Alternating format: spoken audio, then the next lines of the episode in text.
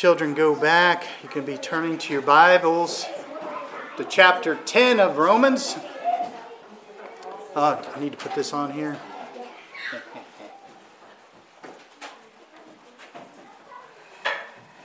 I'll work on it here. Probably was picking me up anyway, wasn't it? We got you on the other mic, so. Gotcha. Andy, Andy's another one who quietly takes care of a lot of things. Doesn't say much, and just does things. Appreciate that.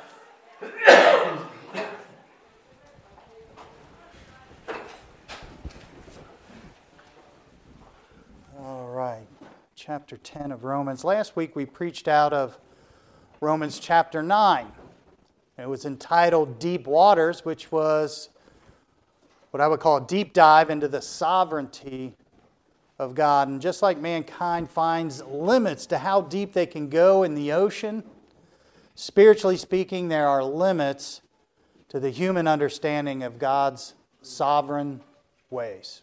Things we just can't go that deep to find out and understand. I like what Brother Mike says. You know, if we knew all those things, then God wouldn't be God, would he? I mean, we, we'd know what he, he knows. In our outline of Romans, we move from the first eight chapters that are doctrinal in nature.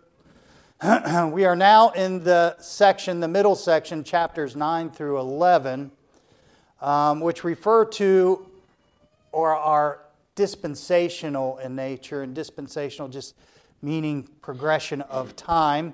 In particular, it deals heavily with the nation of Israel.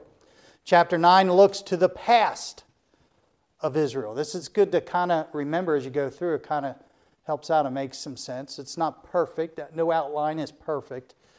Chapter 10 deals with the present time of Israel, and chapter 11 explores the future of Israel. And it kind of concludes with a verse that to me is somewhat all inclusive.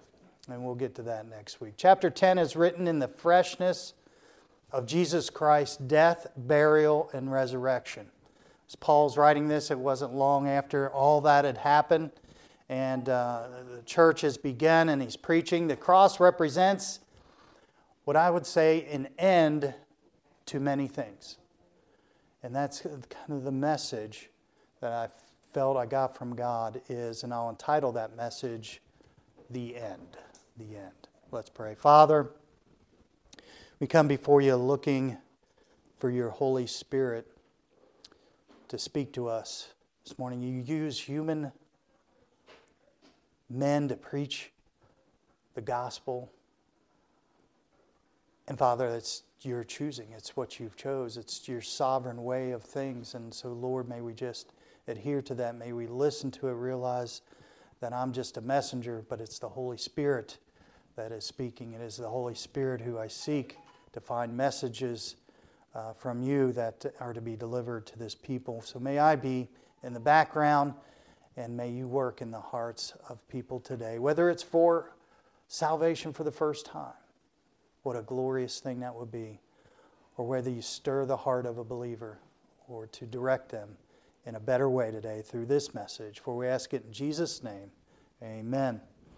Now, in chapter 9, if you remember, Paul began bearing his heart toward Israel. He describes his heart as having great heaviness and continual sorrow.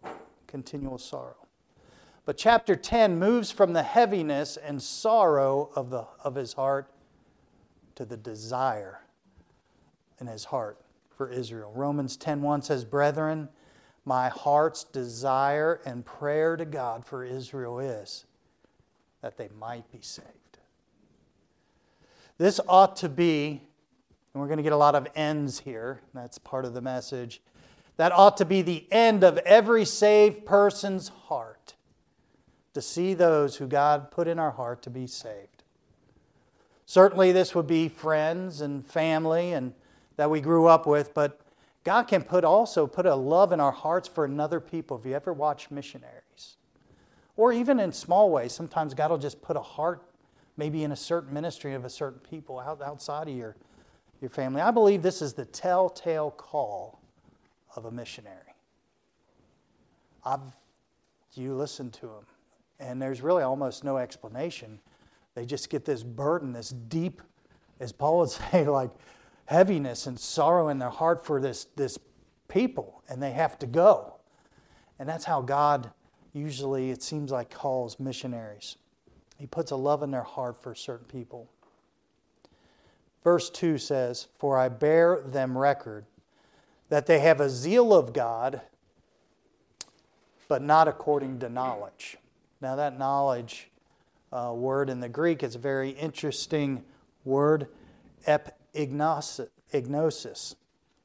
It means recognition, or by implication, full discernment, acknowledgement, or acknowledging something. See, Israel became religious, adding man's ideas to truth. And religion ends with blindness and deafness to God. It is ever learning, yet never coming to the truth. The hardest people to win to Christ are the religious because they've got it figured out. they they, they think they've got an end, and usually it's involved in working, continually working towards something.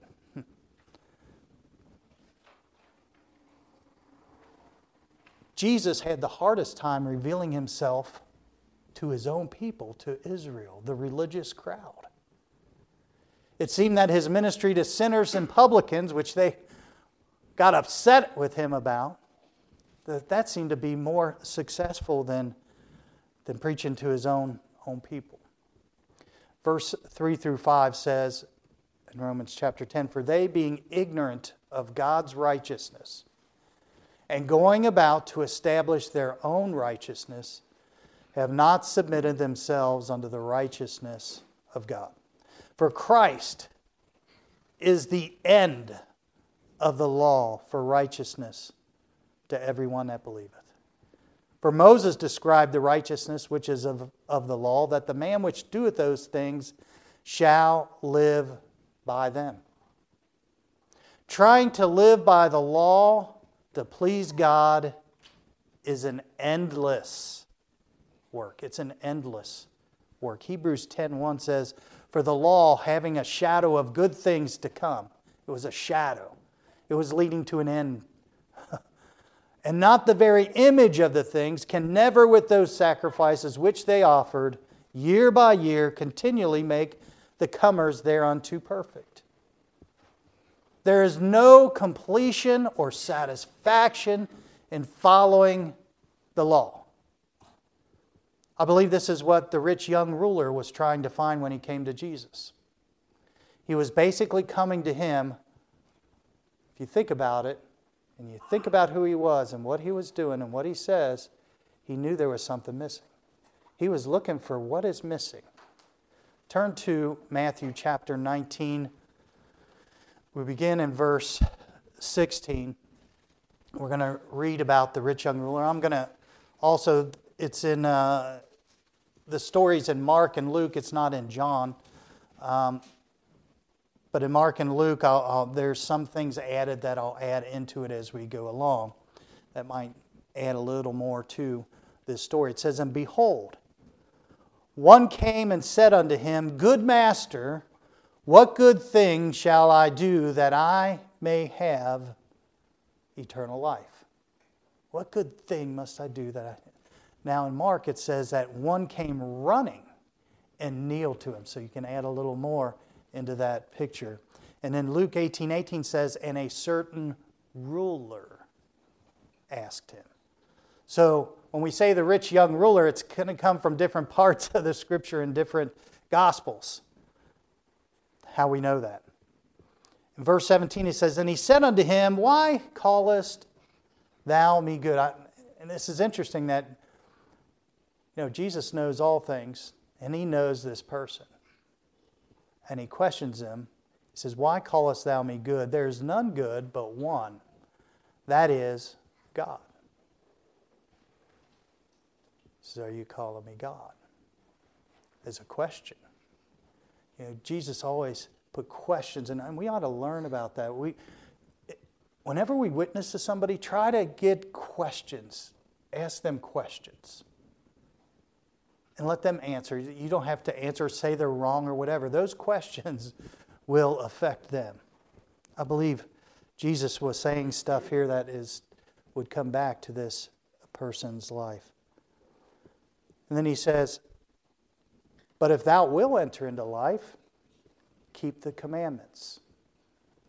Now that's an interesting statement because Jesus knows eternal life is through him. But he's, he's dealing with this person who deals with the law. He saith unto him, Which? and I think that's kind of interesting for this fellow. Like, which one? Jesus said, Thou shalt do no murder, thou shalt not commit adultery, thou shalt not steal, thou shalt not bear false witness, honor thy father and thy mother, and thou shalt love thy neighbor as thyself. Basically, he's given him the Ten Commandments here. And then it says in verse 20, the young man saith, that's how we know he was young. The young man saith unto him, All these things have I kept from my youth up. What lack I yet? Now we understand, don't we? There's no way that he kept the commandments. What he kept was the sacrifices, the continual sacrifices, and bringing them in for sin. He was working the law as the law said and doing the things he was supposed to do that God said in order to uh, have forgiveness uh, or to have your sins um, overlooked there. And Jesus said unto him, If thou wilt be perfect, now he's saying, okay, you, you did all that. And Jesus, and it's interesting, Jesus, when we have something truly like in our heart, he, just, he doesn't necessarily address it. You know, we got to learn from that in our our witnessing. You know, he, he didn't just say, You got it all wrong here. He's going along his way of thinking, and he says, He says, What lack I yet? Jesus saith unto him, If thou wilt be perfect, go and sell that thou hast, and give to the poor, and thou shalt have treasure in heaven, and come and follow me. Now, Matthew or Mark chapter 10, it said, Then Jesus, beholding him, loved him. And he adds that he's to take up the cross and follow him. So there's some things added.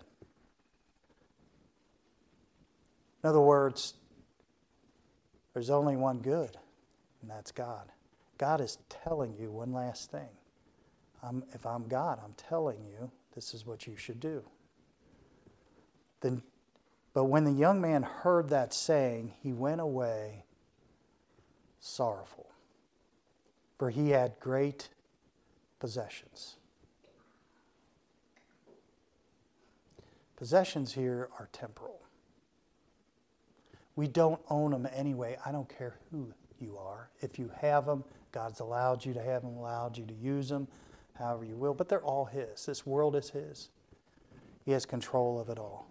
But this was man was going to hold on to his possessions. You know, when we come to Jesus Christ and to truly be saved, we lay everything down. That's why, right before this, the children came to him. And he says, he said, prevent not the children to come to me. The apostles wanted to, oh man, you know, don't, don't bother Jesus with these children. He said, everybody who comes to me has to come as a child. That's why it's, it's somewhat easier for a child to come to Christ. They haven't gathered up all these things in their life that's theirs and that they don't want to give up. It's real easy for them to just trust Christ.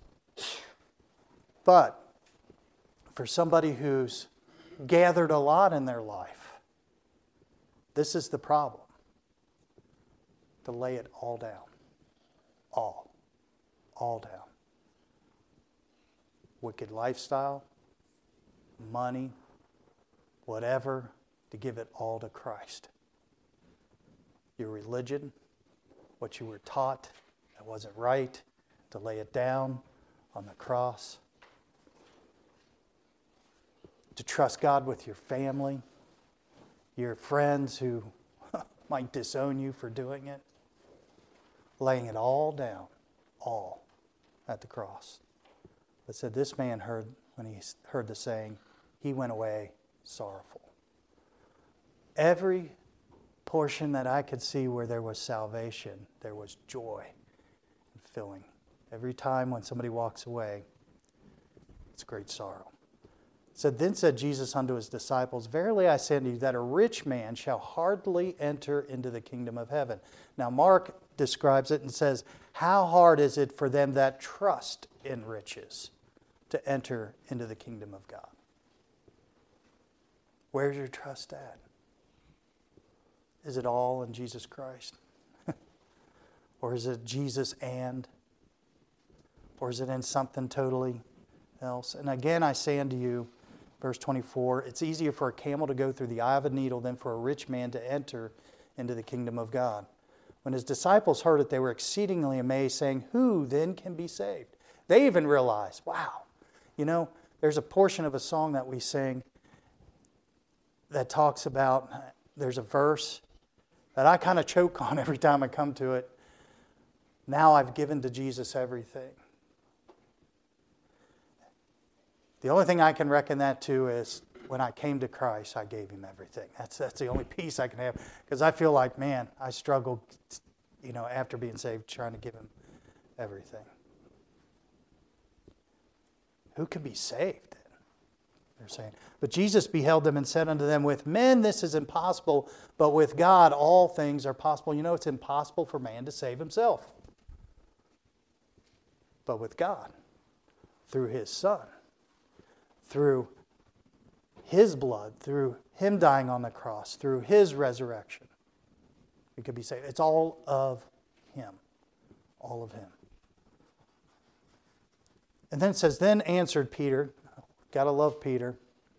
And said unto him, Behold, we've forsaken all and followed thee. We, we saw this in Peter as we've been studying on Sunday night. Peter answered the call, didn't he? To follow. That's, that's the first part. They followed. They left everything and went and followed Jesus. He said, What shall we have therefore? I like what Jesus said unto him. He said, And Jesus said unto them, Verily I say unto you that ye which have followed me in followed me in the regeneration. And that regeneration is pretty clear what this is it's the messianic restoration and the millennial reign of Christ. When the Son of Man shall sit in the throne of his glory, this is not talking about heaven. He's going to sit and rule and reign on this earth. Ye also shall sit upon twelve thrones, judging the twelve tribes of Israel. And everyone that hath forsaken houses, or brethren, or sisters, or father, or mother, or wife, or children, or lands for my sake, for my name's sake, shall receive an hundredfold and shall inherit everlasting life. See, it's separated. Everlasting life happens at a time when it's all done, at the very end of Revelation, when all things are done. But remember, there's a, even after we die, there's going to be seven years of tribulation. There's going to be a thousand years. Now, this kind of, it's hard for me to like figure this out, but we're going to rule and reign with Christ a thousand years. Because I and I'm thinking, like, okay, so he's saying everyone that hath forsaken houses or brethren or sisters or father or mother or wife or children or lands for my name's shall receive a hundredfold. Now, this is scaring me to death because that's 700 children for me in the millennium. I don't know how all that works, but God said it. But I don't know what we do for a thousand years. That's more than 10 times than most of us will ever live. And then it says, and shall inherit everlasting life. But many that are first shall be last, and last shall be first. Let's go to verse 6 of Romans chapter 10. But the righteousness which is of faith speaketh on this wise Say not in thine heart, Who shall ascend into heaven? That is to bring Christ down from above. Or who shall descend to the deep? That is to bring up Christ again from the dead. But what saith it? The word is nigh thee, even in thy mouth and in thy heart. That is the word of faith which we preach.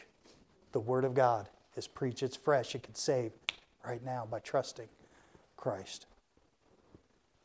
You know, but it'd be good here to listen. Paul is actually quoting, and he quotes several times from the Old Testament.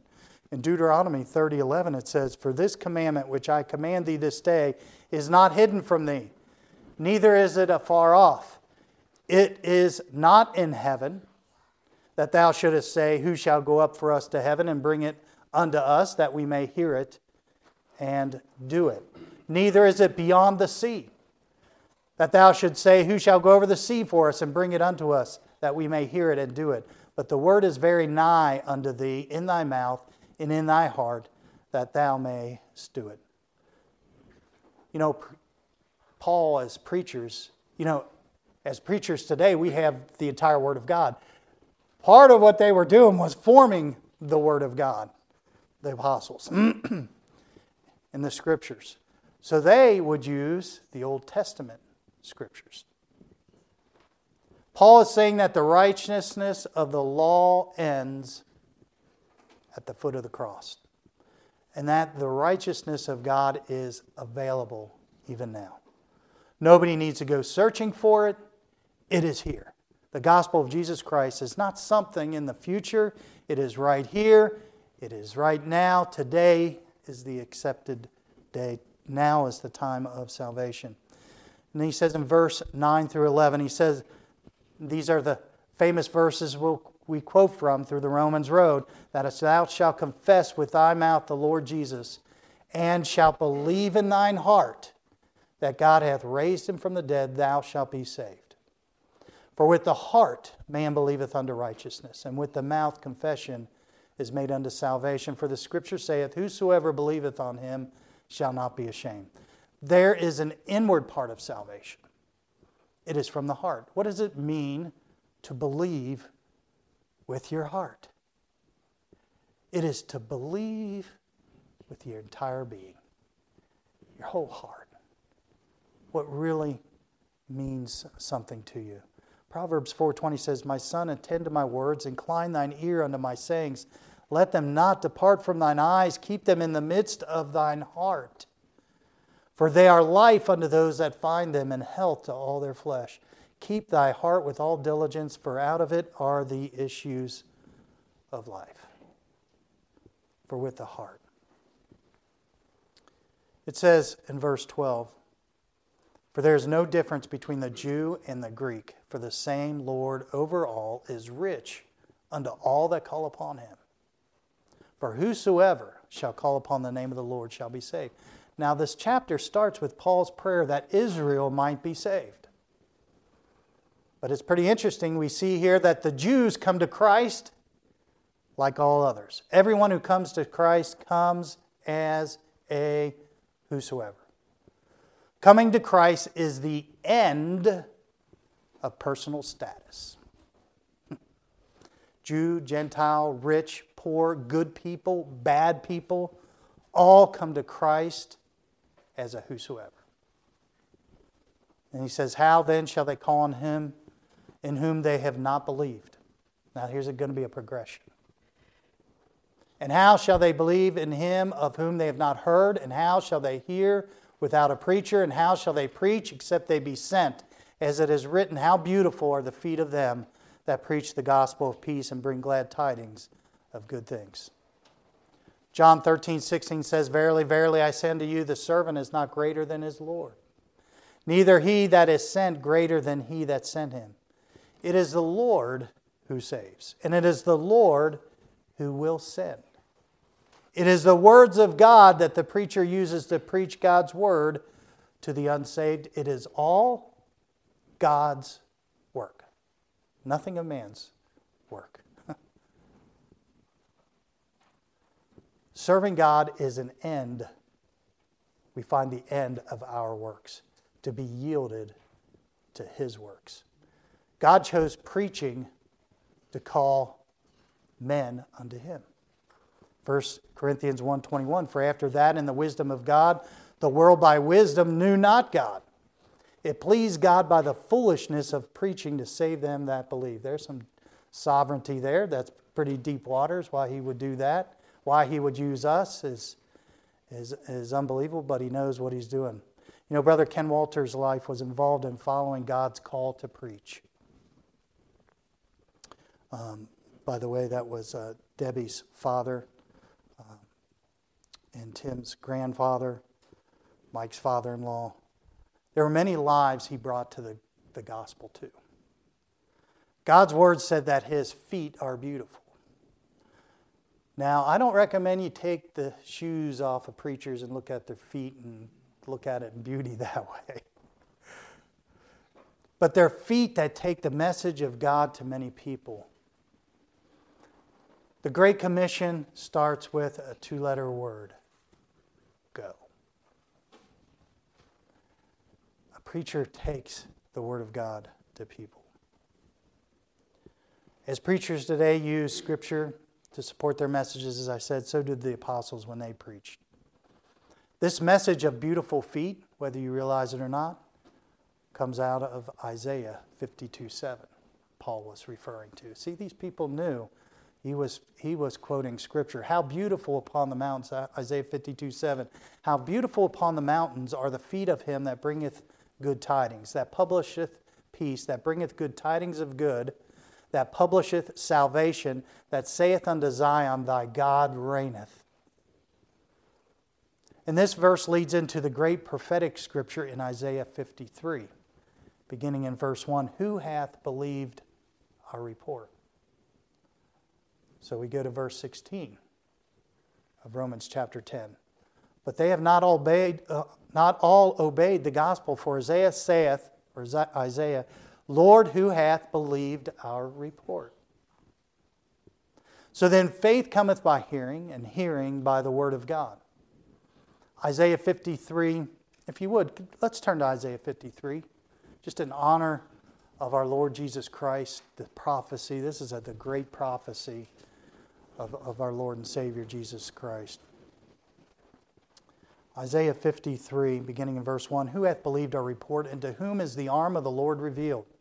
For he shall grow up before him as a tender plant and as a root out of a dry ground. He hath no form nor comeliness, and when we shall see him, there is no beauty that we should desire him. You're not a pretty he is despised and rejected of men, a man of sorrows and acquainted with grief. And we hid, as it were, our faces from him. He was despised, and we esteemed him not. Surely he hath borne our griefs and carried our sorrows. Yet we did esteem him stricken, smitten of God, and afflicted. But he was wounded for our transgressions, he was bruised for our iniquities. The chastisement of our peace was upon him, and with his stripes we are healed. All we like sheep have gone astray. We have turned every one to his own way, and the Lord hath laid on him the iniquity of us all. He was oppressed and he was afflicted, yet he opened not his mouth. He is brought as a lamb to the slaughter, and as a sheep before his shears is dumb, so he openeth not his mouth. He was taken from prison and from judgment, and who shall declare his generation? For he was cut off out of the land of the living. For the transgression of my people was he stricken. And he made his grave with the wicked and with the rich in his death, because he had done no violence, neither was there any deceit in his mouth. Yet it pleased the Lord to bruise him. He hath put him to grief. When thou shalt make his soul an offering for sin, he shall see his seed, he shall prolong his days, and the pleasure of the Lord shall prosper in his hand. He shall see of the travail of his soul and shall be satisfied. By his knowledge shall my righteous servant justify many, for he shall bear their iniquities. Therefore will I divide him a portion with the great, and he shall divide the spoil with the strong, because he hath poured out his soul unto death, and he was numbered with the transgressors, and he bare the sin of many, and made intercession for the transgressors. This is pretty straightforward talk of who the Messiah was. There's no doubt it was Jesus Christ. Remember, Paul was talking about Israel. This is where they stopped. And this is a portion of Scripture they don't like to talk about. You just want to shove that aside. And you'll see what, what that is. It's called gainsaying. And we'll talk about that at the end here. But I say, have they not heard? Has Israel not heard? Yes, verily their sound went into, where does it say? All the earth. And their words unto the ends of the world. But I say, did not Israel know? First Moses saith, I will provoke you to jealousy by them that are no people, and by a foolish nation I will anger you. But Isaiah is very bold, and saith, I was found of them that sought me not, I was made manifest unto them that asked not after me. Remember, this chapter is talking about Israel at that present time. It is the time of the Gentiles. And Paul is staying in the book of Isaiah as his text. Isaiah 65 1 says, I am sought of them that asked not for me. I am found of them that sought me not. I said, Behold me, behold me, unto a nation that was not called by my name. Now, next week, Lord willing, in chapter 11, we'll get more of an explanation of what God was doing through this. As he was provoking Israel to jealousy and anger toward the Gentiles. But in verse 21, it says, But to Israel he saith, All day long I have stretched forth my hands unto a disobedient and gainsaying people. Here's what I want you to do. Kids, you can help me out with this, all right? I want you to hold out your hands and just keep holding them out, okay? I want to see how long you can. Hold. He says, All day long I've stretched forth my hands unto a disobedient, gainsaying people. God is reaching out. His arms never weary, by the way. He's reaching out to a rebellious people, asking them to come to Him. We'll see who can hold their hands up the longest. See how long their shoulders start to burn. Remember, Moses had to give his hands propped up by Aaron and Hur because he couldn't hold them up long enough. I'm keeping you awake back there, ain't I? God is long suffering to what he says is a disobedient and gainsaying people. Stephen's last words to the nation were these before they stoned him. In Acts 7:51, ye stiff-necked and uncircumcised in heart and ears, ye do always resist the Holy Ghost as your fathers did, so do ye. Which of the prophets have not your fathers persecuted? And they have slain them which showed before of the coming of the just one, of whom ye have been now the betrayers and murderers. The Jews put Jesus on the cross. Who have received the law by the disposition of angels and have not kept it. These were Stephen's last words to them, but his very last words were for them. Acts 7:60 and he kneeled down and cried with a loud voice Lord lay not this sin to their charge and when he had said this he fell asleep this is probably the strangest church service you've ever been in your life. Most people's got their hands down. You can lay them down if you like. We'll go ahead and do that.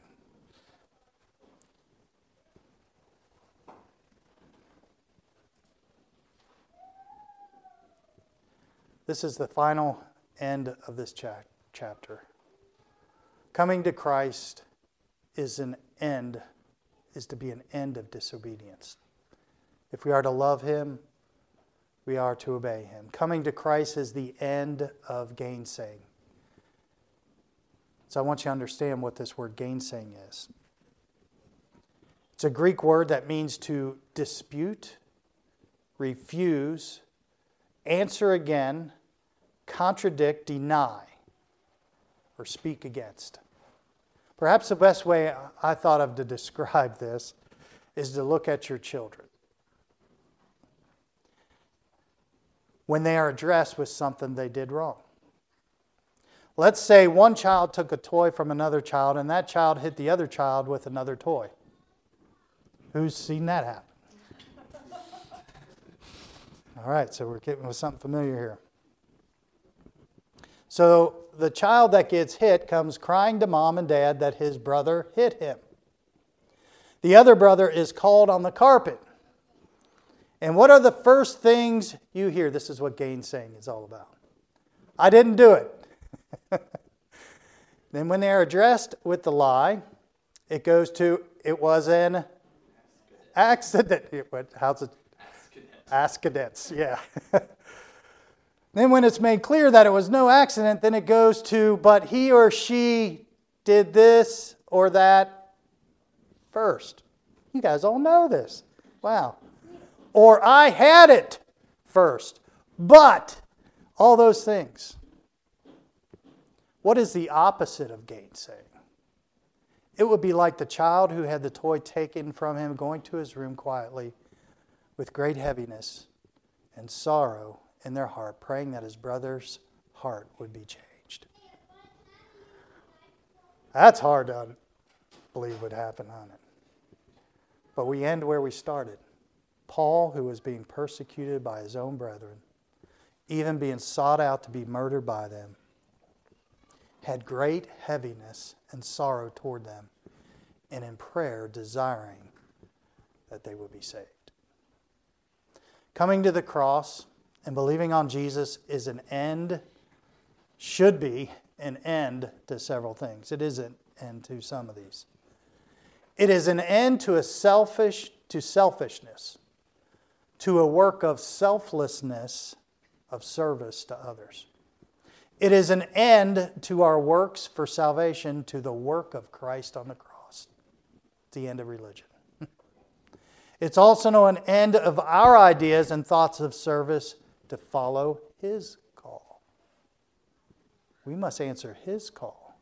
He's not interested in what we can do for Him, He's interested in what He can do through us if we will be just obedient to His will.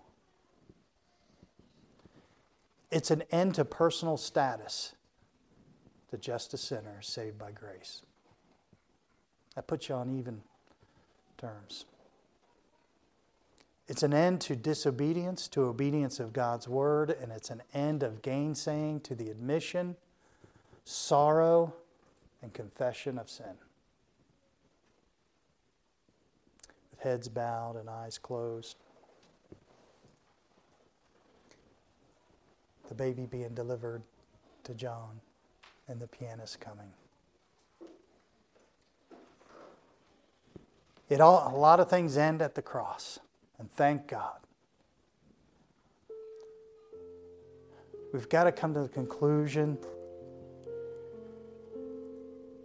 that everything's in God. We're just children. Right before the rich young ruler came, it was, it was right after the children came unto Jesus, and Jesus said, You must come as a child.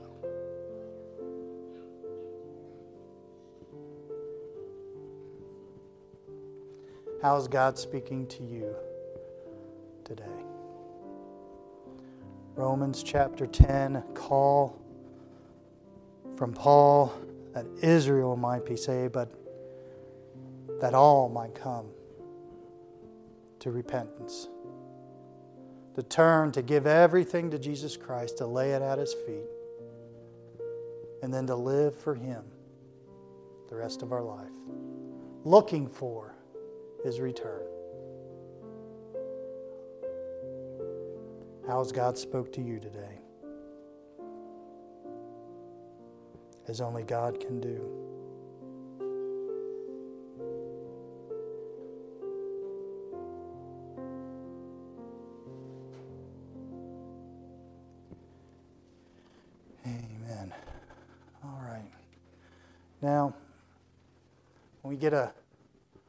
Larger church, we have an altar, and we'll talk about what that altar is for. We don't typically have an altar call here.